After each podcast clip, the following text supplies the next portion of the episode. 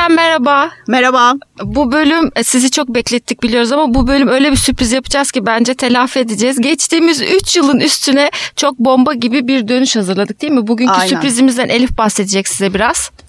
Şimdi biz uzun zamandır e, konuklu program yapmayı planlıyorduk. Daha Evet. önce uzmanlar çağırdığımız programlarımız oldu ama birebir konuk ağırladığımız programımız olmamıştı. E, dedik ki Hear This'in 3. yılına ve konuklu programına bomba gibi bir isim yakışır. Kim olur? Kim olur? Saadettin Saran olur. Hoş geldiniz Saadettin Bey. Hoş bulduk. Teşekkür ederim. Burada girişte bir açıklık getirmek istiyorum. Ee, Saadettin Bey benim patronum. Ben Saran Grup'ta çalışıyorum yaklaşık 4 yıldır. Dolayısıyla birebir kendisiyle çalışma e, şansına erişmiş sayılı insanlardan biriyim. Onun için hiç torpil olmadı desem yalan olur. Biraz oldu. ama sorularda torpil yok. Sorularda torpil yok, cevaplarda da torpil yok. Bam bam bam. Bam bam bam. Ama e, burada olduğunuz için çok teşekkür ediyoruz. Teşekkür ederiz. Ben teşekkür ederim. İkinizi de kutluyorum. Kaç defa bir- iki programımızı izle, dinledim. Kızımın tavsiyesi üzerine baba mutlaka dinlemen lazım dedi. Hakikaten çok beğendim. Çok teşekkür Çok ederim. teşekkür ederiz. Elif'ciğim ilk soruyu sorma e, hakkını sana o zaman Öyle moderatör mi? olarak teslim ediyorum. tamam. Biz biliyorsunuz ağırlıklı olarak kendi ilgimizi çeken konuların dışında pazarlama iletişimiyle ilgili konuşuyoruz. Ama son zamanlarda biraz Elif'in yönlendirmesi ve formasyonuyla da girişimcilik bizim çok ekstra ilgimizi çeken, çok önem verdiğimiz konulardan biri. Bu, bu, bu konuda bazı bölümler de yaptık.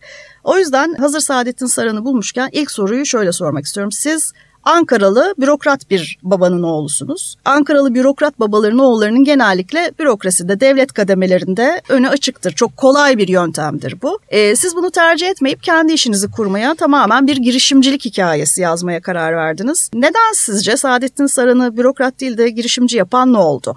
Yani onu ben geçenlerde ben de düşünüyordum. Çünkü mesela ben ilk iş e, yani ciddi işimde yükselmiştim.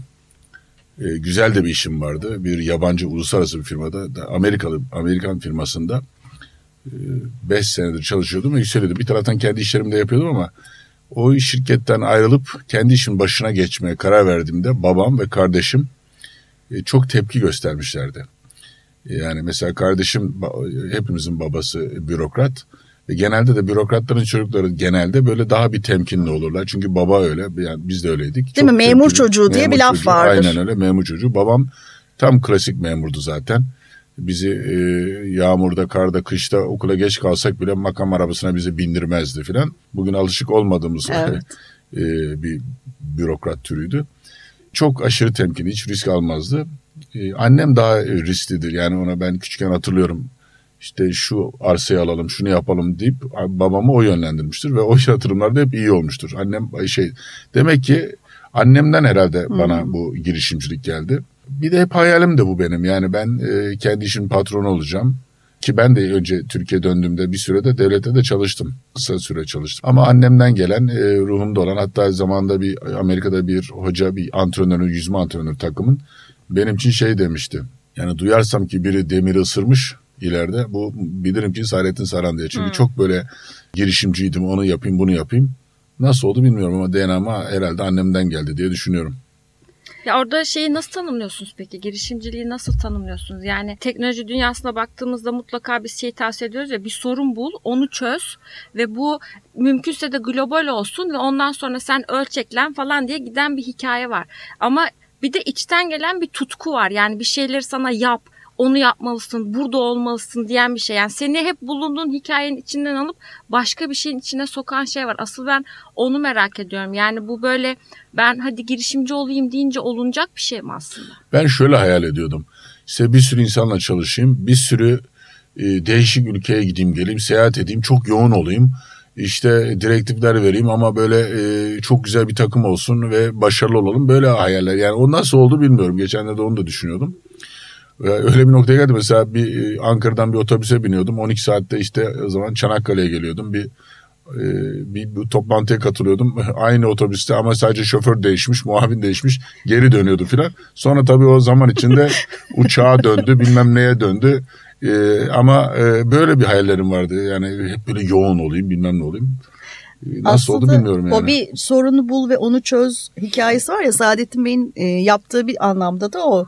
e, Türkiye'de özel Ya olmayan evet özel benim özelliğim kanallar şudur yokken yani çok müt- müthiş böyle bir hani IQ'su olayım da kendim bir şey icat edeyim de veya e, bir şeyi böyle e, sıfırdan var edeyimden ziyade Türkiye'de olmayan bir şey. Bir de Amerika'da okumanın getirdiği avantaj Amerikalı olmamın, orada bir takım çevremin oluşması vesaire. Türkiye'de olmayan, Türkiye'de olmayan birkaç şeye odaklanayım dedim. Onu da temsilcilik bazında çünkü sermayem yok zaten. Ancak temsilcilik de yapabilirdim. Öyle çıktım yola. Peki bu şimdi şeyi geldi diye olsun bizim dinleyicilerimiz alışık bunlara. Yeri geldi diye şimdi biz zaman zaman Cüneyt Bey'le de sohbetler ediyoruz. Ben bir şey anlatıyorum. O diyor ki Elif coğrafya kaderdir. Yani aslında nerede bulunduğun senin ne yapmak istediğinin sonuçlarını çok etkileyecek bir şey. Siz şimdi Amerika'dan Türkiye'ye geldiğiniz için aslında ya bir şeyin hani Amerika'yı yeniden keşfetmeye gerek yok diye literatüre girmiş bir laf var. Zaten her şeyin en iyisini görüyorsunuz. Geldikten sonra burada yapmak istemek, getirmek istemek çok aslında ciddi bir çaba. Bu noktada siz coğrafyanın kaderi olduğuna inanıyor musunuz? Yani sonuçta sizinki bir başarı hikayesi yapmışsınız ve olmuş. Ama ben yine de merak ediyorum. Yani sizce önemli mi nerede bulunduğunuz? Yani şimdi bir kere şeyi tanımlayalım. Bir kere başarı relatif. Yani başarı illa paraya da, da ölçecek bir şey değil. Başarı çok relatif. Herkese göre fark eder. Kimisine göre iyi bir baba, iyi evlat yetiştirip e, vesaire olmak başarı. Kimine göre Nobel ödül almak. Neyse oralara girmek istemiyorum ama coğrafya kader midir? Buna kader mi dersin, şans mı dersin, tezadüf mü dersin, ne dersen bilmiyorum. Kader doğru kelime ama kesinlikle bir değişken, bir fark yaratan bir unsur.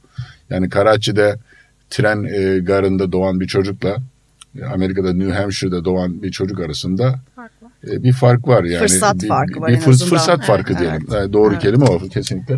Fırsat farkı var ama bu demek değil ki Karachi'de doğan başarılı olmayacak diye. Çok müthiş ailelerden çıkıp da son derece başarısız, başarısız da şöyle ölçüyorum, mutsuz. Evet. Mutsuz olan inanılmaz e, çocuk tanıyorum. Yani ilaçlarla hayata devam eden, e, antidepresanlarla hayata devam eden her şeyi var. Altında atıyorum hani Rolls Royce'u var. Ama Karachi'de adam e, sıfırdan geldi ve e, bilmem e, bir yerlere geldi ama hayatında ne bir antidepresan kullandı ne şey. Şimdi baktığın zaman birinde hani diyelim ki şimdi Z kuşağı için birinde şu kadar şu kadar bitcoin var. Birinde hiçbir şey yok ama baktığın zaman hangisi daha başarılı o tartışılır. Biraz önce anlatmak istediğim e, başarı relatif kelime sona geliyor. Dolayısıyla e, nerede olduğunu etki ediyor tabii ki coğrafya. Yani Bir de ne kadar kendi- çabalamaman gerektiğini etki ediyor. Ne kadar çok yol alman Şunu hep söylediğim bir şey var. Ee, sen bunu iyi biliyorsun. Hı hı. Konfor alanından çıkmaya ben çok inanırım. Yani e, Karachi'den çıkan adam kesinlikle konfor alanından Çıkmak zorunda yok. çıkmak da, dolayısıyla o da bir, bir, bir farklı bir başarı getiriyor. En azından hayatta daha çok fark yaratabilecek bir hale geliyor. Hep böyle oluyor diye bir şey yok. Öbür türlü de hep böyle oluyor diye bir şey yok. Biz genel olarak genel yani şeyden bahsediyoruz genelden. İstisnalar tabii ki var. Bir de Saadet'in en güzel bir tanımı var her yerde kullandığı. Orada bunu burada söylemek lazım. Başarıyı neyle ölçmek lazım? Evet. Evet yani Evet, başarı çok Onları elde relatif etmek bir şey. için neleri feda ettin de Aynen. tabii ki. Bakın gördüğünüz gibi. Okumuş kitabı birazını. ya da beni bir yerde dinlemiş. ya bu ayıptır söylemesi. TED konuşmamı böyle bitirmiştim. ya çünkü bu konu benim biraz ilgilendiğim bir konu. İnsanlar Ama bu olarak laf benim lafım. O yüzden bunu kullanıyorsanız. Aa öyle mi? Tabii. Evet. TED konuşmasının izlenme oranlarına bakıyorum ben. Kaç tane izlendiyse o kadar e, şey şarj Tamam ediyorum. o, o hesaplamaları hemen yapalım. Şimdi şeye bakıyoruz. Şimdi o söylediğiniz konuda var ya hani her şeye sahip olup aslında önüne bir hedef koyduğunda başaramayan çok fazla insan görüyoruz. Bir noktada bunlar tabii ki gençler daha fazla oluyor. Orada başka konular da var tabii. Bazıları diyor ki işte benim çocuğum benim gibi büyümesin. Daha işte imkanlara sahip olsun. Fakat geçtiğimiz günlerde yine çok tartıştık bu konuyu. Mesela Amerika'nın en büyük şirketlerini, Big Tech dediğimiz şirketleri şu anda Hintli CEO'lar yönetiyor. Ve Hintli CEO'lar neden böyle şeyini sorusunu sorup biraz araştırdığımız zaman görüyoruz ki aslında challenge'larla dolu e, sürekli bir şeylerin Göçmen üstesinden aileler. göçmen aileler Yani- o kadar iyi pişiyorlar ki Hı hı. bir şeyi iyi haline getirmek için gerçekten çaba sarf edecek motivasyona sahip oluyorlar. Ve bu Bir başarı kere o kaderin dezavantajı var ama Evet. o kaderdekilerin de başarıya çok daha odaklı insanlar. Daha e, başarıya aç insanlar. Doğru Evet, kelime evet. bilmiyorum. Evet. O da başarı getiriyor. Biraz önce dedim New Hampshire'de doğmuş çocuk. bir değil. Ne kadar yani e, yetiştirme tabii çok farklı. Yetiştirme de ayrı bir şey. Anneler babalar e, şurada da yanlış yapıyorlar. İşte benden daha çok şey olsun çocuğumun. Bunu derken yaparken de hayır demiyorlar çocuklarına. O yani çocuğuma her şeyi vereyim o başarılı olmak addediyor. O çok yanlış. Çocuğuna ufak şeylerden mutlu olmasını öğreten ona en büyük mirası bırakır. Bunun bir e, Atiyen, Hmm. Fransız Atiyen e, e, çok güzel bir sözdür. Bu Doğru. aynen böyle. Yani hayır demesini bilmek hem iş hayatında çok önemli hem de ebeveynler için çok önemli. Kesinlikle. Bu Şimdi lafımı da beğendi galiba herif. Onu Evet, kullanacak. kullanacak. Çünkü Ben takip gözle, edeceğim "Ha," onu. şey Ama o laf benim değil diye ben altını şey yaptım. Hani bak bu benim Evet. değil diye yapıyorum Evet. onu. Ama onu Elif Buraları- yapmıyor galiba. Ha? Elif ya ben Dalai Lama'nın diye biliyorum ama tekrar bir orada bir Hangisi? karışıklık olmuş. hangisi? Başarılarınızı onları elde belki etmek Dalai için. Lama da söylemiş olabilir. Olabilir. Olabilir çünkü- Ama ben daha çok... niye da, da, dalaylama falan? Ne Bir şey gerek var burada Saadettin Saran? Tanı- tanıdığım bir iş insanı Ama son bak- zamanlarda ben daha çok kullanıyorum onu. O zaman- Dalaylamayı boş O ver. zaman sizin olabilir. Tanıdığım bir iş insanı dedi ki e, bir şey konuşuyorduk böyle. Dedim ki aa ne kadar güzel bir laf sizin mi? Hiçbir önemi yok biliyor musun dedi. Yani çünkü dünyada söylenmemiş söz kalmadı hemen hemen dedi. Ve ortak akıl denen bir şeye ben çok inanıyorum. Yani düşünme biçimi. Demek ki böyle düşünüyoruz gerçekten. Bence karakter olarak da insanları bir noktada topluyor bu düşünce biçimi. Sen sormak ister misin bir şey? Biliyorsun benim önümde liste hazır. Liste uzun bitmez. ya aslında buradan şey yaparken girişim iyi bir girişim için iyi bir fikirle inat lazım derler. Evet. Yani siz mesela geri dönüp baktığınızda Saran grubu kurarken ki iyi fikir neydi? Bunu inat ettiğim için başardım dediğiniz noktalar neydi? Yani inadınızı zorlayan yerler nereler oldu? Yani şimdi benim e, diğer bizim işte biliyorsun Hı 5-6 hı. sektördeyiz. O diğerleri e, normal çok orijinal olmayan bir sürü insanda olan fikirlerdi. Ama hani ben bir adım nasıl öne geçebilirim, nasıl kendi şirketimi kurarım, öz sermayem olmadan diye bir e, e, istisna bir fikir olması lazım. Yani Hı hı. fikrin unique olması lazım. E, bunda da tabii e, Amerika'da iyi bir televizyon izleyicisi olduğum için maddi Ama nedenini de söyleyin. Maddi imkansızlardan bir şey bol Dışarı televizyon izlerdim. Ve o zaman ben bunu hep söylüyorum da ama o zaman anayasaya aykırıydı özel televizyonlar. Özel televizyon diye bir şey yoktu. Fakat Türkiye'nin de sonunda özel televizyonlar geleceğini varsaydım. Ve e, gidip içerik toplamaya başladım yurt dışında. Toplamaya başladım derken de gidip param yoktu alacak. Kaçlı yıllardan bahsediyoruz Yani izleyici, daha ikiniz daha için? çok e, ufacıktınız. E, 80 80'li yılların sonu. 7 88 herhalde. 89. 89. Yani- Türkiye'ye yeni dönmek üzeresiniz ya da yeni dönmüştüm, döndünüz. Hı hı. dönmüştüm. O zaman ve hani e, o da bir riskti. Kime söylesem ya dalga mı geçiyorsun ne özel televizyonu diyorlardı. Devlet kanalı bile ikinci kanalı kursak mı diye böyle kendi arasında değerlendirirken inandım öyle olacağını. Biraz önce Elif'in de dediği gibi yani inat da lazım. Sadece iyi fikir değil. Yani Hı. inat inanmak, kendine inanmak lazım. Çünkü önüne bir sürü engel gel- çıkıyor. Yani kötü niyetlilerden de iyi niyetlerden seni korumak Tabii. isteyenlerden. Yani ben bu dünyada beni en çok seven insanlardan biri olan babamı dinleseydim bugün iş hayatına belki olmayacaktım. Ha, belki daha iyi olacaktı onu bilemezsin.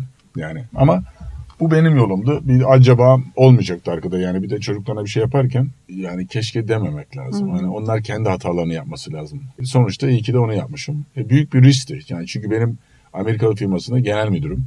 Hiçbir riskim yok. Ofisimden, arabamdan, her şeyime kadar, seyahatime kadar her şey orada. En ufacık riskim yok. Öbür tarafta birdenbire bir sürü insan sana bağlı. Bir sürü e, hiçbir koruman yok, hiçbir Hı hı. şeyin yok. Yani şey olarak. e, Bugün çok başarılısın, yarını aynen, öngörmek çok yok. zor. Şu- Evet. Dolayısıyla e, bir riskti ama iyi ki almışım o riski. Ama işte orada aslında e, hem bir öngörü var hem bir vizyon var hem de kendini o konfor alanından çıkartmak lazım diyorsunuz ya bence siz onu seviyorsunuz yani yeni oyun alanları açmak, yeni riskler Yani almak. üniversite hayatımda e, geri bir ara döndüm ya sen bak insanlar ne kadar eğleniyorlar üniversite hayatında. Sen üniversite hayatında ne kadar tam kelimesi miserable'dım Hı yani. E, hem e, sporun getirdiği üstüme yük hem maddi imkansızlıklar hem mühendislik vesaire böyle çok zor şartlarda Ama erken yaşta e, çaresiz olanlar bence ilerleyen zamanlarda e, hayat şeyleri daha yolculukları daha açık oluyor. Çünkü hem mühendis zekası hem sporcu disipline yani bütün bunları birleştirdiğin zaman ticari zeka da var. Şimdi bizim öyle bir sorumuz da var. Acaba önce yetenek mi gelir yoksa ticari zeka mı? Şimdi biz birçok girişimciyle çalışıyoruz. Bazen o kadar büyük aşkla anlatıyorlar ki fikirlerini. Diyoruz ki tamam çok güzel ama bunu ticarileştirebilecek misiniz? Siz aslında önce neyi görüyorsunuz bu şeye baktığınızda? Çünkü ben şimdi bütün e, bulunduğunuz sektörleri biliyoruz tabii içerik alanında da çok önemli işler yapıyorsunuz. Acaba buradaki fayda sizin e, ülke içinde böyle bir şey mi yoksa ne sağlamak istiyorsunuz orada onu merak ediyorum ben. Yani önce yetenek mi ticari zeka mı? Sorunun kısası da bu. Bak şöyle, Açtım topladım. ya evet şöyle hayatımda çok yetenekli insanlar tanıdım. Yani spor hayatında da inanılmaz. Yani bu adam olimpiyatlarda bırak gitmeyi burada rekorlar kırar deyip olimpiyatlara bile gidemediğini gördüm insanların. Yetenek çok önemli ama çaba çok daha önemli. İş zekası çok olup da bu adam müthiş bir yıldız olup deyip de hiçbir dikiş tutturamayan insanlar da tanıdım. Yani bu işi yeteneğe bırakmamak lazım. Hatta meşhur bir basketçi adını bilmiyorum. Yani benim e, lafım değil bu ama yanlış hatırlamıyorsam e, tam Elif ben İngilizcesini söyleyeyim sen Türkçesini Tamam. şey yaparsın. Tamam. Hard work beats talent when talent doesn't work hard. Yani Yetenek yetenekli çok, çalışmadığında Evet. e, çok çalışma yeteneği döver. Evet, mi? Güzel Öyle laf, aynen. Bence hayatı da öyle. Ben de ona inanıyorum. Evet. Yani Ee, ideal kombinasyon yetenek artı çok çalışma. Evet, evet. Yani orası kesin hayatı kolaylaştıran bir şey. Ama çok çalışmak birçok açığı kapatıyor. Çünkü yetenek ödünç de alınabiliyor. Şimdi sizin e, bulunduğunuz noktada bir sürü insan çalışıyor sizinle. Dolayısıyla hani bu yetenekleri kiralamak, birlikte çalışmak, ödünç almak yani orada kullandığımız fiil o kadar önemli değil. Dolayısıyla sizin eksik kaldığınızı düşündüğünüz ya da artık vakit ayıramayacağınızı düşündüğünüz pek çok yerde başka insanlarla çalışma fırsatınız oluyor artık bir noktadan sonra. Orada şey sorabiliriz belki. Hani ben Saran'ın içinden olduğum için e, net olarak söyleyebilirim. Çok uzun yıllar çalışıyor Evet. Saran'da insanlar.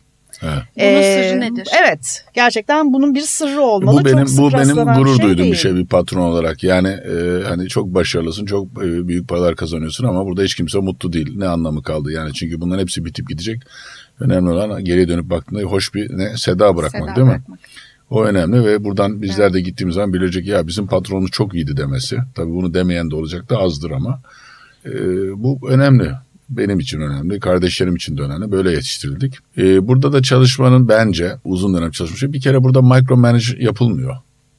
Yani insanlara güveniliyor ve lider dediğin, yönetici dediğin veya patron dediğin insanlar önde durmaktan ziyade arkada duruyor. Yani geliştirici, itekleyici ama yeri gelince de koruyucu dışarıdan risklere karşı. Ben kendi görevlerimi şirkette biraz azalttım. Bu sizin vizyonunuz mu? Evet. Kimin olacak başka? Hayır.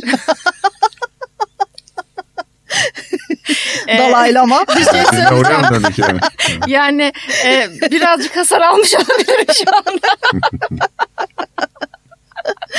Okey. Hayır. Hayır sorunun aslı neydi sizin vizyonunuz bu derken? Yani şimdi bazı yapılar o kadar farklı yapı tanıyorsunuz ki tabii yıllar içerisinde.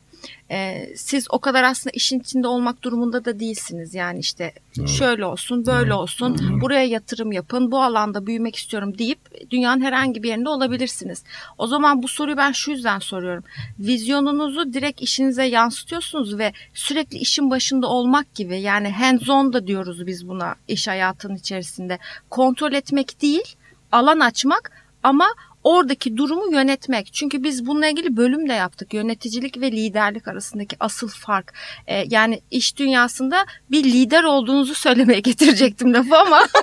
Fırsat vermeden aralarını alıp hakladılar. Çünkü ben merak ediyorum. Türk iş dünyasında en çok eksikliğini çektiğimiz şey aslında lider eksikliği. Bu vizyonu göremediğimiz için. Evet yönetici çok, Evet. lider az. Bu yok. Yani Bak bunu ben nasıl iyi, yaptınız? sözünü kesin de iyi lider tam soruyu anlamamakla beraber belki cevap Soru yok, açık söyleyeceğim. konuştuk. İyi lider ne zaman iyi lider? Yani iyi lider Ne yapan zaman, insan? Ne zaman ha, ne yapan insandır? Bir, birini yetiştirdiğinde ve o yetiştirdiği de onu geçtiğinde. Yani sadece yetiştirmek değil, onu onu da geçecek. Hmm, evet. E, Bunun evet. kompleksine girmeyecek. Evet. Türkiye'de maalesef bu sadece iş Evet. hayatında değil, siyasette, kulüplerde çok görüyoruz bunu. Yani yetiştirmek istemiyorlar. Yani kendi alıp getirdiği, koyduğu adamı bile belli bir saatten sonra ya bu adam ön plana çıkıyor dediği zaman Boynuz rahatsız kulağa oluyor. geçti diyor. Halbuki bak bunu bütün samimiyetimle söylüyorum. Ben gurur duyuyorum.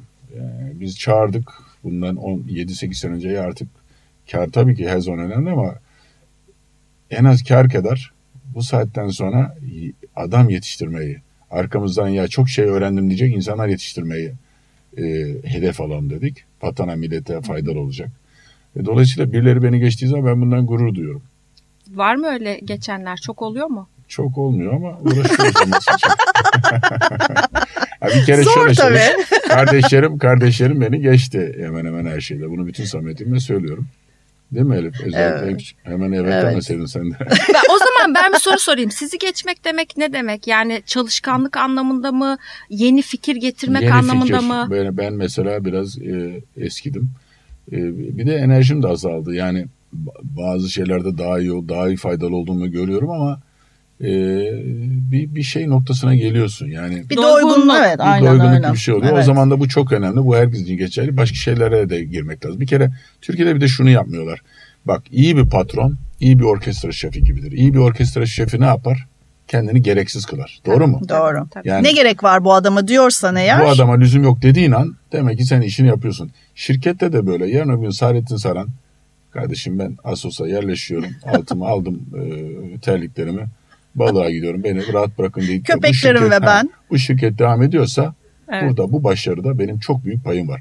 Şimdi bu kararı böyle küt diye alınmadı. Bu bir 10-15 sene önce alındı. Önce kardeşimi medyanın CEO'su yaptık. Bendim. Hatta o ilk günü de alırken e, ben CEO diyeyim artık ayıp olur mu diye düşüncesindeydi filan.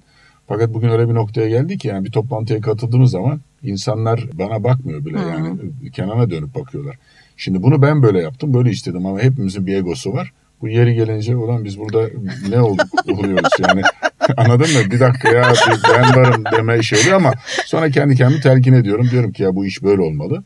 E, daha da iyi çalışıyor. Benden daha iyi yapıyor. E, Daha e, genç. Daha genç, daha, Daha uluslararası enerjik, ilişkileri ve çok daha işin içinde olduğu için ben uzak kaldım. Yani ister istemez başkalarına yol açtığın zaman ister istemez biraz e, e, Hadi tabii yolu açıp yolun ortasında durmak anlamlı bir şey değil. Mecburen. Böyle kenara ama çekilmek böyle olduğu zaman zorundasın. da bilgi de akışı sana çok iyi gelmiyor. Dolayısıyla bu sefer yeni gelişmelere çok adapte de olamıyorsun. Çok çabuk e, eskisi gibi yani sen bu sefer dependent oluyorsun bu tarafa ama senin e, sen e, senin özelliklerin ne oluyor? Daha bir yukarıdan bakıyorsun. Onların sana getirdiği ekstra bir güç seni e, daha bir e, koruyucu yapabiliyor onlara karşı. Seni daha güçlü hale getiriyor. Bir, bir değişik bir devri daim var orada. Ama bunu herkes yapamıyor. Ya benim için de zordu. Hani bana diyorlar dışarıdan bakanlar ya egosu yüksek. Tam tersi yani bunu kolay kolay hem de ben genç yaşlarda yaptım bunu. Hani 40'lı yaşlarımda ben geri adım attım. Aslında bence geri adım atmadınız. Önce olmak zaten böyle bir şey. Yani bir alanı açıyorsun. O senin için ondan sonra bitiyor. Yani uygulayıcı değilsin orada değil mi? Tabii, Yani tabii. onu artık başkaları uygulayacak, yapacak, İşte sürdürecek, C-level o. büyütecek. C-level execution pozisyonu. Yani orada uygulayıcı olman lazım. Bir üste çıktığın zaman yerine bir uygulayıcı bırakmak Yani- zorundasın. Hem yukarı çıkayım hem de yerime kimseyi bırakmayayım dediğiniz şey kaos o zaman zaten. Tabii ol- olmuyor, o zaman yani. Aynen. evet. Örneklerini Ama bunu ben görüyoruz. kendime dediğim Evet. gibi bazen zorlandım. Egoma da şey oldu yani öyle bir nokta oluyor ki hani nezaketen bana soruluyor ama biliyorum ki ben diyorum mesela böyle yapalım diyor. Hayır o öyle olmaz diyorlar mesela. Yavaş evet sen haklısın diyorum. Böyle yapalım diyorum o da öyle olmaz diyorlar. Hem benim fikrimi soruyorlar hem de ulan sen artık bu Ama işleri aslında anlamıyorsun noktasına geliyor. sormaktan çok aslında bilgilendirme. Hani neler oluyor. Evet, evet, öyle oluyor. Ama aynen. e, doğrusu da bu yani. E, Doğru. Ben de o zaman kendimi ki, ben bunu böyle hedeflemiştim zaten. Yani bunu bir 15-20 sene önce bu böyle olmalı. Ben burada olayım e, başka yerlere bakayım derken ama o sancılı bir süreç yani. Doğru. Çünkü düşünsene e, geliştirdim, yetiştirdim. Ellerinizle bir yer kurduğunuz bir ellerimle iş. çocuğun gibi büyüttüm. Ondan sonra birdenbire e, sen ne diyorsun bilmem nenin zurnanın bilmem ne olu veriyorsun. Öyle bir asla öyle bir şey diyemez tabii de. Tabii, diyemez çok- ama evet. çok Ha- hayat hissediyorum. devam ediyor sizsiz onu Evet, görüyorsunuz. evet. O zaman şöyle bu konuyu şöyle toparlayalım. Demek ki şanslıymışsınız. Çünkü e, bu e, çok zor bir şey. Yani senin gördüğün şeyi karşındakine gördürtmeye çalışmak. Çünkü yani ne herkesin öyle bir kapasitesi var ne de öyle bir isteği var. E, bu noktada değil mi? Hem Evet. kardeş olmanız. Çünkü ben de mesela kardeşimle iş yapıyorum. Hep dediler ki kardeşle iş yapılmaz. Palavra. Neden yapılmasın? Yani Ben, ben onu hepsi o çok saçma bir şey bak. Şöyle bir şey söyleyeyim. Akrabayla iş yapmanız bir kere sevdiğin işi yapmak çok güzel bir şey. Ama sevdiğin işi sevdiğin insanlarla yapmak daha güzel. daha da güzel. Tam bir lüks. Şimdi yani bir işe girerken zaten keyif almıyorsan sen bırak o işi. Yani çünkü hayat kü- küt diye gelip geçiyor işte. Kesinlikle. Ama bundan e, keyif alacaksın. E, sevdiğin insanlarla şakalaştığın zaman işte bizim Japonlar, ondan bundan anlatabiliyor muyum? Böyle keyif e, keyif ala ala Şile'ye yapmak- burayı özellikle dinleteceğim. lütfen. kesmiyoruz lütfen. Samet'ciğim burayı kesmiyoruz. Samet dinliyor mu şu anda böyle? Samet dinleyecek. Samet sonra dinleyecek. Şimdi o zaman e, bu şey geçişten O zaman sonra ben de buradan bir bölümü birine dinleteceğim tamam mı? Tamam. istek bölümler hemen Dur bir dakika. ben de din- Ee, burayı geçmeden önce ben şey sormak istiyorum. Şimdi e, ben e, bu hikaye, kitabı da okuduğum için hikayeyi de daha önce dinlediğim için biliyorum. Ama ben çok Elif kitabı okumadığını bilseydim ben Hmm. gelmezdim buraya onu da söyleyeyim size yani. Elif'in kitabı okumamasında benim bir e, payım Çok var. ayıp. Evet. E, İyi alamıyor mu kendi alıyorum. DNR'dan? DNR'dan. Ama imzalı kopya istedi ve ben hep ya onu tamam ihmal alsın sonra ettim. imzalarız. 28 Tamam. TL ve gelir de bana gelmiyor. Darüşşafaka'ya gidiyor. Saadettin Bey e, beni affedebilecek misiniz? Evet affettim. Tamam. Çok mersi. Okuyacaksın, alacağın sözünü verdiniz mi? Tabii ki. Tamam ben de Tamam. imzalayacağım evet. Peki. Ama şimdi cezalandırıyorum iki tane alacaksınız. Bir tane de Tamam kardeşinize. Samet'e de alacaksın bir tane o zaman. Ya ne mecburen. gerekiyorsa yapayım yani Tamam. isterseniz şöyle komple bir okul şeyi bir adet verin bana onları alayım. Sen ve Samet yeterli. Tamam. Şimdi bu hikayenin e, kitapta da okuduğum için daha önce de dinlediğim için biliyorum. E, bir zamanlar yatırım aradığınız, e, iş yapmak için destek aradığınız bir şey var. Şimdi yatırımcı konumdasınız. Evet. Siz bir yatırım e, o olasılığı çıktığında ne arıyorsunuz? O insanda ya da o fikirde ne görmek istiyorsunuz? Yani şimdi ben orada Sizi ne harekete geçiriyor? Yatırım yapıyor musunuz her şeyden önce startuplara? yapıyoruz. Yapıyoruz. Yani e, orada da nihai kararı ben vermiyorum. İşte bu işlere bakan e, yeni yatırımlara özellikle teknoloji konularında yapmaya çalışıyoruz. Gençleri seçiyoruz. Ha, bizim işlerle indirekt de olsa alakalıysa e, o da tercihimiz. İşte ya sporla ya medyayla filansa daha bir ilgimizi çekiyor. Yayıncılıkla. E, ama sırf onda değil sağlık konularında da yatırımlarımız oldu. Enerji belki. Yani e, e, enerji enerjide oldu şimdi yok ama şu anda sağlıkta var. E, dediğim gibi birkaç yatırımcı da e, şeyimiz desteklediğimiz var. Onda da ben bakmıyorum. Hani nihayetse bana geliniyor orada bir fikrim alınıyor. Birkaç soru soruyorum ediyorum.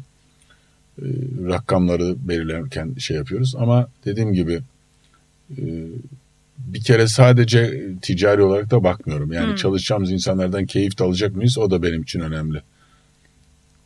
Ya ben mesela Yani geldim bütün- size bir fikir anlattım. bakar. Dedim ki işte Saadettin Bey ben böyle böyle bir iş yapmak istiyorum. O kadar da inanıyorum ki falan diye böyle anlattım. Siz bu şeyi dinlediğinizde tabii o kadar hani uzun yıllar bir tecrübe var. Kaç farklı sektöre girdiniz. Artık tanımadığınız insan yok. Dünyanın bütün coğrafyalarını biliyorsunuz. Bir fikri ilk dinlediğinizde kafanızda ilk neyi tartıyorsunuz? Yani şimdi ticaret değil dediniz yani sonuçta günün sonunda kazanması Ya lazım. şimdi onu sormak, cevaplamak çok çok değişiyor ama dediğim gibi yani bir kere o kimya tutma meselesi de benim için önemli. Biraz old school ama o önemli. İkincisi ben şöyle ya bu acaba olabilir mi deyip e, tamam diyorum eğer kafama biraz yatıyorsa sen diyorum Ebru Hanım var. Ebru Hanım'la bir temasa geç diyorum. Ebru Hanım'la ya tanıştırıyorum ya tanışmalarına sebep oluyorum. Sonra oradan takibini yapıyorum. Ebru Hanım da diyor ki bana ya patron çok e, iyi bir şey bulmuşsunuz. Çok iyi bir şey diyor. Veya nereden buldun bu saçma sapan bir şey diyor yani. Ondan sonrasına pek girmiyor. Aslında business Ama- kısmına başkası Ama bakıyor ama, muhakkak hani bir e, kimya geri rağmen. dönüş alıyorum yani bizimkilerden. Anladım. Peki sen devam etmek ister misin Hadi yoksa et. şu Bir şey de ben şirkette e, sadece şirkette bir sürü işte şeytan avukatlığı severim. Yani siz bir evet. şey e, bana e, bizim şirkettesiniz Elif bizden. Diyor ki ya bunu yapalım diyor mesela. Ben de kafama yatıyor ama mesela sırf e, şey için yani yüksek sese düşürmek adına ben e, hiç istemiyormuşum gibi yapıyorum o beni ikna etsin diye atladım. Buna da mühendislikte troubleshooting derler. Durup dururken problem yaratırdık yani. Hiç e, Ya çok güzel bir şey. yani iş hayatında insanlar e, bir kere birkaç şey var e, insanların hatalı. Bir kere daha önce de söyledim. Hayır demesin çok önemlidir. Yani iş adamlarını batıran şey hayır diyememektir. Yanlış projeler işte ya iyi hayır hadi bunu yapalım. O hayır e, kolay bir Önemli. kelime değildir. Hatta bunun da dersini veriyorlar. Nasıl hayır denir Evet. diye. Bunu biliyorsunuz siz. İkincisi e, mesela biri bana geldi. Hemen bu iş olması lazım. Çok iyi bir iş hemen yapılması lazım. Beni dünyanın en iyi işi bir de bana aklıma yatsa biri beni sıkıştırdığı zaman kendi zamanlamasına koymaya çalışsam cevabım hayır. Hmm. Yani o e, bu işler aceleye gelmez. Çünkü çok acele, çok iyi olsa illa şu saate kadar olacaksa ben o saate kadar ona verecek yeteri kadar araştırma yapacak durumda değilsem cevabım hayır yani. Şimdi bu zaman konusu benim ilgimi çekti. Çünkü daha önce de bahsetmiştik ya bir araştırma var. Ee, Amerika'da iş yapanların öncelik sıralamasıyla Türkiye'de iş yapanların öncelik sıralaması. Amerikalıların birinci kriteri yani bir işin başarılı olmasını sağlayan en temel faktör nedir? Amerikalılar diyor ki zaman yönetimi. Bravo. E, Türkler diyor ki para. Yani Amerikalılarda para dördüncü sırada.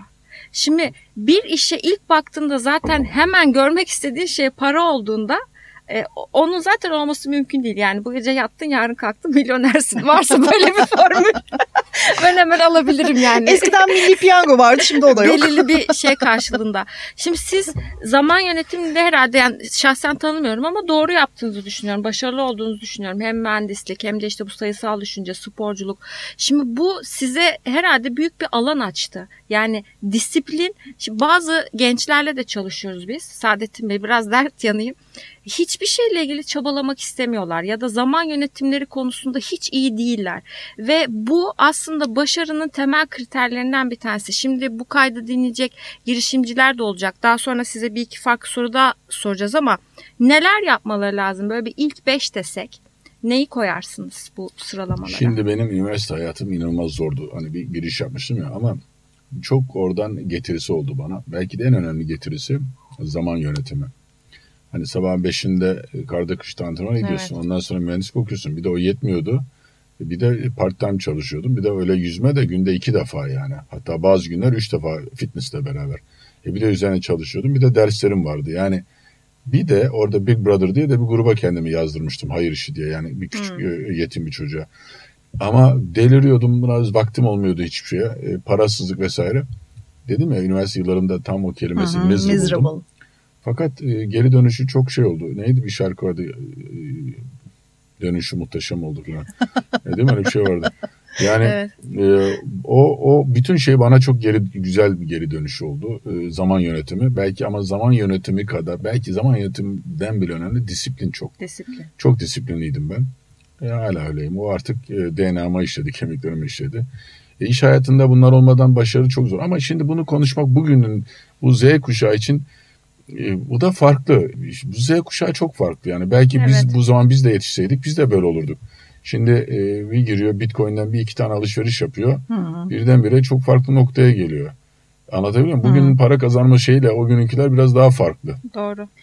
Yani e, şimdi oraya girmemek lazım ama şimdi Z kuşağı dediğimiz insanlar artık omniverse yaşıyorlar. Yani evet. dijitalde bir hayatları var, real bir hayatları var evet. ve zaman zaman bunların arasında geçiş yapmakta da zorlanıyorlar ben de onların ki. hayatına girmekte. Ben, ben de o hayatta çok anlıyorum. Mesela Aynen. çağırıyorum birilerini. Bana metaverse anlat diyorum. Hı hı. Anlatıyor anlatıyor. Allah Oturmuyor. Allah diyorum yani. İşte çok yavaş oturuyor. Hı hı. O, o, ama orada o, hiç yalnız değilsiniz. Evet, Şu anda herkes aynı. Ama, evet birbirine yani, soruyor. Ama onlar için çok kolay. Anladın mı? Mesela ben o biraz işte yani iş hayatında hep söylediğim bir şey var. Bu çok klasik. Bu da Charles Darwin'in lafı. Çok e, şey ama en güçlü kazanmıyor yani. Evet. Adapte olan kazanıyor. Bu iki kere iki dört. Doğru. Ben bunu genç yaşta e, gördüm yani. Bunu e, sonradan keşfetmedik. Bunu gerçekten gördüm ki ve şirketimizde de öyle yaptık. Doğru. E, reklam işine girdik. Panolar asıyorduk sağ kenarında. Yağmurda kendim çivilerle asıyordum. E sonra bu iş dijitale döndü. İlk biz getirdik Türkiye. Sonra işte halısına getirdik reklam. Bilmiyorum anladığınız konular mı ama yani hep öncü olduk. Çünkü hep ilerisini gördük. Neler olacağını nasıl gördük. De, da, e, Einstein olduğumuzdan değil. Ama takip ettik. Yani ileriyi görmeyen zaten yok olmaya mahkumdur. Mahkum doğru. Bu, bu, bu da iş hayatında önemli ve oturup göreceksin. Oturma görüp görmeye çalışacaksın. İş hayatına bir de e, hata yapmaktan da çok korkan patronlar var. O da çok yanlış. Hmm. Yani hatadan öğrendiğin zaman bu hata olmuyor. Yani şansına başarılı olan da şansına parayı bulan da çoğu zaman tutamıyor onu. Doğru. O yüzden e, yani yavaş yavaş gelip sağlam gelmek çok daha şey. Peki o zaman bizim de akışımız öyle oldu. Yavaş yavaş sağlam geldik. Çünkü bağlamaya çalışsam daha iyi bağlanamazdı. E, şunu çok merak ediyordum. İş dünyası liderlerinin bu 21. yüzyıldaki geçiş dönemini iyi yönetebildiğini düşünüyor musunuz? Çünkü What is Next'te ne görüyorsunuz diye de soracaktım. O da çok güzel denk geldi. Belki ikisi olabilir. Çünkü Hı-hı. dedi hep önceden gördük ve evet. onları yaptık diye. Bence önce onu soralım. Şimdi ne görüyorsunuz? Sizin ya da yapmanız gerektiğini var, düşünüyor musunuz? Ya da şey mi hayır hayır görmek istemiyorum. Ben Asas'a gideceğim mi diyorsunuz? Yani şöyle cevaplayayım. ben ne göreceğim Kenan görsün. ben şöyle düşünüyorum. Tam şimdi soru cevaplıyor mu bilmiyorum ama ben genç olsam şu anda hani bu dediğimiz Z kuşağında olsam ya ben ne yapacağım? Hani ben de geçtim ya yollardan benim ne yapmam lazım? Hangi işe gireceğim diye düşündüğüm zaman şu anda onu düşünüyorsam bir kere kanserden ölenlerin sayısı eski sene nazaran e, yavaşladı. Evet. Niye? Bir artık sigara azaldı. İkincisi e, erken tesislerine ilgili teknolojide bir sürü Hı-hı. gelişmeler oldu ama yine de yanlış hatırlamıyorsam günde 15 bin kişi mi ne ölüyor? Sadece e, rakama çok şey yapmayalım. Yani sadece ülkemde. Yani müthiş bir Hı. rakam hala. E, bunun da e, normal genetik faktörün dışında da e, Beslenme. sağlıksız beslenmeden kaynaklandığında artık yavaş yavaş insanlar anlıyor. Nasıl bir zamanlar çok uzun sürdü bir sürü mahkemeler bilmem neler ama sonunda sigaraya e, öldürür içme yazıldı. Yarın öbür günde şu günleri göreceğiz. Bu sodalara, bu şekerli çikolatalara, reklamları her gün gördüğümüz milyonlarca dolarlık reklamların harcandığı çocuklara, annelerin işte ay bunu yediriyorum yemekte falan dediği şeyler. Bunların hepsi inşallah bir gün e, sağlığa zararlı olacak. diye yazılacak inşallah. Bununla beraber işte bu organik beslenme, sağlıklı beslenme de ayrı bir yer edinecek. Gıdanın geleceğinde mi bir şey Gıdanın- görüyorsunuz? Gıda derken organik gıdanın, e, sağlıklı gıdanın geleceğini iyi görüyorum ben. İnsanlar daha sağlıklı olmaya başladı. Daha e, bu konuda e, conscious olmaya başladı. E, Bilinçli. Bilinçli olmaya Hı hı. başladı. Dolayısıyla onu öyle görüyorum. Tabii bir de ne olursan hangi işte olursan o artık teknoloji dünyanın e, değişmezi oraya da gidiyor. E, benim için çok geç ama e, yeni nesil için e, teknolojiyi çok iyi bilmeleri ve sadece teknolojide değil, teknolojide değil, finans da iyi bilmeleri lazım. Ne işe girersen finansı bilmen lazım. Ben genç olsam bu konulara eğilirdim. Mesela e, kripto paranın geleceğin parası olduğuna inanıyorum ben. Ve bu bunlar bu bir sürü bir parada devrim olacak. E, bu bu işlere yakın işler yapılması lazım. Evet. E, karamsarlığa kapmak, kapmak istemem bize ama e, hu- hukuksal işler bile, sağlık işleri bile robotlar tarafından yapılacak ameliyatlar falan. Çok başka bir noktaya gidiyor dünya.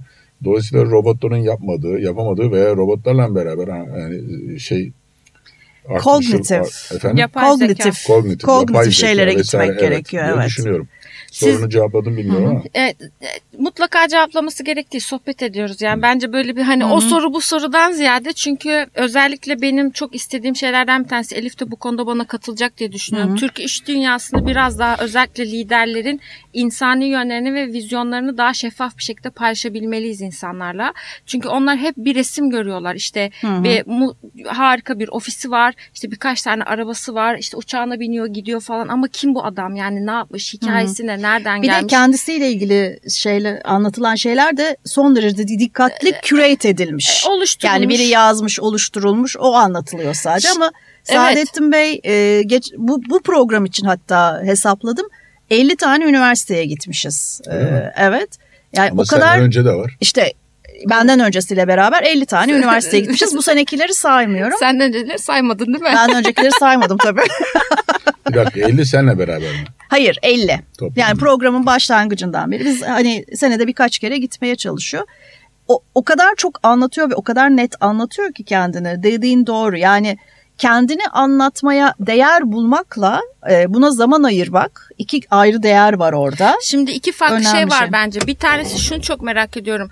Kendi jenerasyonunuzda iş dünyasında şu anda siz belirli insanlarsınız. Yani çok fazla isim de çıkmıyor ya. Yani hani son Hmm. 20 yıldır 30 yıldır baktığımızda isimler aslında aynı. Buraya baktığınızda bir karşılaştırma yapmak için de sormuyorum. Ama sizce mevcut iş dünyası liderleri 21. yüzyıla geçişi iyi yönetiyorlar mı? Yani bu e, önümüzde bizi bekleyen bir dünya var ya. Bir de işte milyar dolarlık yatırımlar Anladım. var. Ben o konuda biraz birazcık karamsarım. 20. yüzyılda geçerken işin ben e, yeşil tarafından bakıyorum. E, Dünyamız tarafından cevaplıyorum. Yani e, ticareti bıraktım. Dünyanın geleceğiyle ilgili e, yeni nesil e, bu konuda çok hassas haklı olarak şeyler de yapmaya çalışıyorlar. Ama bizim jenerasyon e, bu konuda bence sınıfta kaldı. E, İşte Trump biliyorsun gitti. e, Evet. Japon neydi? Kyoto bilmem ne şeyini reddetti filan. Aynen. Yani bunlar çok karamsar şeyler baktığın zaman. Yani bir sorumluluk olarak, ticari olarak değil, ticaret öyle de böyle gidiyor. Yani zenginler e, artıyor. Hmm. İşte kaç İkimiz de Hatta-. Hatta aradaki uçurum şey yapıyor. Evet, çok çok çok. Yani şaka gibi rakamlar. Dünyanın e, ilk 10'undaki, ilk 8'indeki zenginler bütün dünyanın aşklarından daha fazla değil mi? Öyle Doğru. değişik istatistikler Çok var. çok daha fazla. Evet, Yani, yani o açıdan o, o öyle de böyle gidiyor ama işin dünyanın hani şimdi Mars'a gidecek bilmem nereye gidecek ama dünyanın Hı hı. geleceği için Ya bırakıp kaçıyorlar evet, aslında. geleceği, insanın geleceği için şey yok. Tamam şimdi toparlıyoruz. Lütfen. Son iki sorumuz var. Ee, ondan sonra da istersen bu hızlı soru cevapları vaktimiz kalırsa yaparız. Tamam. Ama bu give back kültürünü çok Evet. önemsediğimiz için istersen soralım. Ne kültürü? Evet. Bu Geri geri, verme. verme. kültürü hani Onunla ilgili şöyle için ben e, bugün bir tane haber vardı. Melinda Gates e, Bill Ha, Gates'ten evet. aldığı 65 milyar Vakfa dolarını vakfa bağışlamış. E, bu Ama Amerika'da Melinda Gates Vakfı'na vermeyecekmiş. evet başka vakfı. başka vakıflara verecekmiş. Bu Amerika'da özellikle çok yaygın birçok sebebi var tabii vergisel falan. Falan Aynen. Oraya girmiyorum ama Türkiye'de çok yaygın olmayan aslında Evet, bir şey. maalesef. Ee, Saadettin bu Bey o konuda çok oluyor. öncü. Belki Evet. arkasındaki hikayeyi bize anlatır burada. Çünkü güzel bir hikayesi Evet ya var. ben onu merak ediyorum. Aileden mi geçti, bireysel bir şey mi ya ya da böyle mi bak bakıyorsunuz işte ben bende var, ben de paylaşayım gibi mi? Yoksa işte bu e, işte biliyorum ki okullar açıyorsunuz, çocukları spor, Spor için salonları, teşvik ediyorsunuz aynen. ki bence spor her çocuk spor yaparak büyümeli. Mutlaka bir şeydir yani. Ama şey değil hani çocuğum piyano çalarak büyüyecek. Çocuğum işte bilmem ne yapıyor baskısıyla değil. O temel disiplin için. Bu kültür siz aileden mi geçti? Bireysel bir motivasyon mu? Ee, bu yani annemin annemin çok etkisi var bu kültürde. Amerikalılar da bu konuda şeydir. Yani sadece vergi değil yani. Ben orada okurken oturuyorsun bir e, bir parkta oturuyorsun bir bankın üstüne. Bilmem ne bu bankı bağışladı. Hastaneye gidiyorsun bu odayı bilmem ne bağışladı. Koca bir büyük kanat yani, yaptırdı Hayır onları falan. ayrı. Bir de ufacık Hı hı, oda yani hı hı. imkanı olmayıp da o ancak bir odayı yapabilmiş, bir bankı yapamış. Yani parasının geliri yüzde kaça girse bile hani e, orta seviye yüksek seviyedekiler koca koca üniversiteler bağışlıyor. Koca koca binalar bağışlıyorlar. O ayrı bir şey. E, ama bu kültür Amerika'da çok var. Yani bir Yani bu oda bile olsa yaptırmış bu adam. sadece vergi değil. Ya par- parktaki bankayı koymuş oraya üstüne adını yazdırmış. Hani bizde bir, Bir şey çeşme yani, falan hani. yapılıyor köylerde ama annem çok etkili oldu orada. Yani annemin e, bir lafı vardı. E, işte bir, bir gün bir şey üzülmüştüm ağlıyordum. Bir Çocuklar hırpalamıştı beni büyükler. Oğlum üzüldüğün zaman git bana iyilik yap demişti. Hiç unutmuyorum bana dünyanın en saçma lafı gelmişti. Ben annemin oklavayla alıp o çocuklara bir şey yapacağını beklerken çok e, kızmıştım anneme. Fakat sonradan da biraz para kazanmaya başladığımda ilk önce ne yapabilirim? Annemden öyle ne yapayım ben şimdi para kazandım. Memleketim Kırıkkale'ye gittim. Ki Kırıkkale'de çok da bir bağım yok. Babamın toprağı. Ben orada büyümedim. Ama hani orası olmalı bir yerden başladı. Orada başladık okullar yaptırmaya. Bugün de e, yani şirketimiz olarak 8 tane okul, 30, 23 Tabii. tane salonu yaptırdık. Diğer kişisel bursların vesaire şeyin dışında bunu bir kurumsal Tabii hale tabii getirdik. müferit olarak yaptığımız Tabii, şeyler de var Yani ama bunu kurumsal düzenli yaptıklarımız aynı. Bunda da yani ge- gerçekten e, hani bunu da sadece vermek değil bana da geliyor buradan bir şey. Yani iyi hissediyorum kendimi, besleniyorum buradan. Yani oradaki samimi e, Allah razı olsun demeleri ama samimi çünkü hepsi samimi demiyor. Kimisi de ya yapacak tabii kimileri ne aldı karşında diyen de var. Biliyorsun bizim o kültürümüzde öyle bir şey var ama o beni besliyor. Böyle ben bu bundan 15 sene önce bu yatırımı yaparken magazinden çok herkesin tanıdığı meşhur bir kız arkadaşım vardı. Bir açılışa beraber gittik. Dedi ki ya sen e, yapıyorsun bunu sen niye yapıyorsun demiş. Şaşırmış o da alışık değil. E, daha önceki boyfriendlerinden falan herhalde neyse. Dedim yani annem bana böyle bir şey kendimi kötü hissettiğim zaman yaptı dedi. Sonra döndü bana dedi ki çok samimi bir şekilde sen kendini hep mi kötü hissediyorsun demişti. yani o kadar çok yapıyordum ki çok Çok iyiymiş ya. ya vallahi daha çok soru var özellikle kişisel sorular ama belki e, bu yıl içinde ya da gelecek yıl sizi bir daha ağırlarız. Son şeyi de böyle daha e, sıcak kapatalım diye e, sosyal medyadan görüyoruz köpeklerinizle olan Hmm. ilişkilerini. Bizim de kedi yani benim Biz kedilerim kediciyiz. var, onun kedisi var. Elif Ya de benim de bir tane kedi- kedim var ha. Şeyi merak ediyorum. Burada acaba hayatınıza girdikten sonra iyi vakit geçiriyorsunuz. Onlarla oynuyorsunuz, eğleniyorsunuz. Çok. Bence sosyal medyayı kendiniz de iyi kullanıyorsunuz. Yani Fena o şeyleri ya O bir göstermek. ekip tabii değil mi Elif? Bu ilişki Sadece operas, operasyonu yapıyor öyle diyelim. onları seçmek göstermek de bir şey yani yapmaya da bilirsiniz. Demek ki var öyle bir şey ve Hmm. o gözüküyor. Burada hayatınıza nasıl yansıyor onlarla olan ilişki ya da işte ne bileyim köpeğim olduktan sonra şu özelliğim değişti. Ondan sonra hayatıma da şöyle bir şey kattılar gibi bir Ama şey var ben mı? yok ya bildim bileli küçüklüğümden beri bizim hep köpeklerimiz vardı. Bir üniversite yıllarımda yoktu. Yani köpek özellikle ama hep köpekten oldu Farklı ama bir canlı şimdiki, diyelim biz ama ona. şimdiki e, bizim Buz'la King'le de öyle. Yani arabayla alıp e, asıl onlarla gidiyorum. E, çok farklı bir Bayağı şey. yoldaşlık yapıyorlar Yani çok insanlar. şey, Pek böyle çok bayağı- insandan daha iyi. Çok e, yani bir sarılıyorum bir güreşiyorum onunla. Bir gün bir yerden bir sakatlık gelecek ama Ay. e, çok şey. Bir de Saadettin Bey cüssesine göre köpekler seçiyor. Yani Buz, buz 90 İyi ki. Bu arada buz 90 kilo Biliyorum, şaka biliyorum. değil yani. Şeyden sosyal Evet. medyadan görüyorum. Şimdi e, isterseniz yavaş yavaş toparlayalım. Saadettin Bey çok teşekkür ederiz bizim konuğumuz olduğunuz için. Sizin ilk podcast kaydınız diye düşünüyorum. Benim ilk- Bizden sonra evet. çok davet ilk- alacaksınız muhtemelen. Maalesef. İlk- Ama maalesef. gitmeyeceksiniz. İlk ve son. Ufacık odaya tıkadınız beni yanıyorum burada zaten. Bir tane de su verdiniz.